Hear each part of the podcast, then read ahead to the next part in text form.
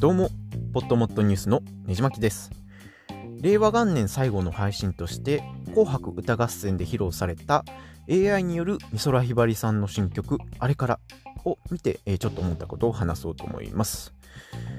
美空ひばりさん没後30周年ということで、世界初の試みとして、えー、あの初音ミクを作ったヤマハさんが最新の音声合成技術を使ってすで、に亡くなられている美空ひばりさんの声を使用して新たな新曲を作るっていう試みなんですね。えー、それプラス 3D ホログラム技術を使ってステージに美空ひばりさんを再現するっていう感じでした。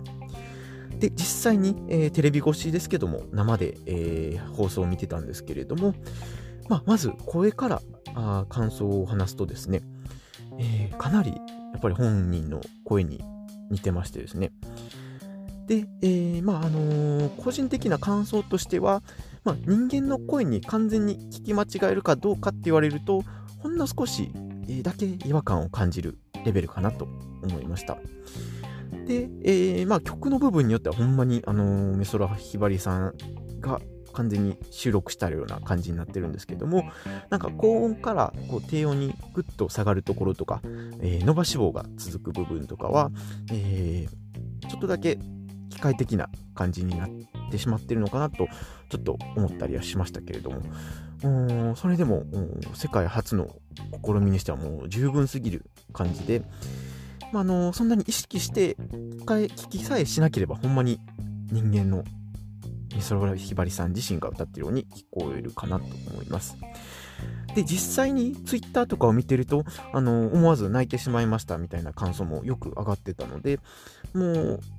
機能としては十分に、えー、満たしているというかあ、人の心を感動させる歌を AI が作れるみたいなあ時代がもう来てるんだなと思ったあ令和最後の夜でした。令和元年最後の夜でした。で、まあ、あの、3D ホログラムの映像もテレビ越しなんですけれども、斜めの角度から見てもわりかし、え、立体的に見えて、え、びっくりしました。で、美空ひばりさんの表情もですね、わりかし、えー、綺麗に動いてて、えー、本人っぽいなと思いましたし、若干気になったのは、あのー、口元のほうれい線っていうんですかね。があれだけがちょっと少しだけ無理に作った感じで違和感があったかなと思います。それでもなんか体とか、あのー、人全体の動きとしてはあ手とか体の動きもすごく人間っぽくて、あのー、遠目に見るんではほんまに違和感がなくてですね、えー、もう十分すぎる感じかなと思います。で、まああの今後、その AI の技術を技術を使って、えー、人の声を再現するっていうのはどんどん発達してくるとは思うんですけれども、まあ、こういったいい面だけじゃなくて、あのー、例えば、オレオレ詐欺に、えー、使われて、息子本人の声で、えー、詐欺事件が起こるとか、なんか社長の声を使って勝手に口約束をで、え、法律的なあ、まあ、契約も結べますし、なんてことが起こるったりするのかなとも、ちょっと思ってしまったりしました。で、まあ、いい面を話すと、やっぱりこの他のアーティストの曲を自分の推しのバンドのボーカルの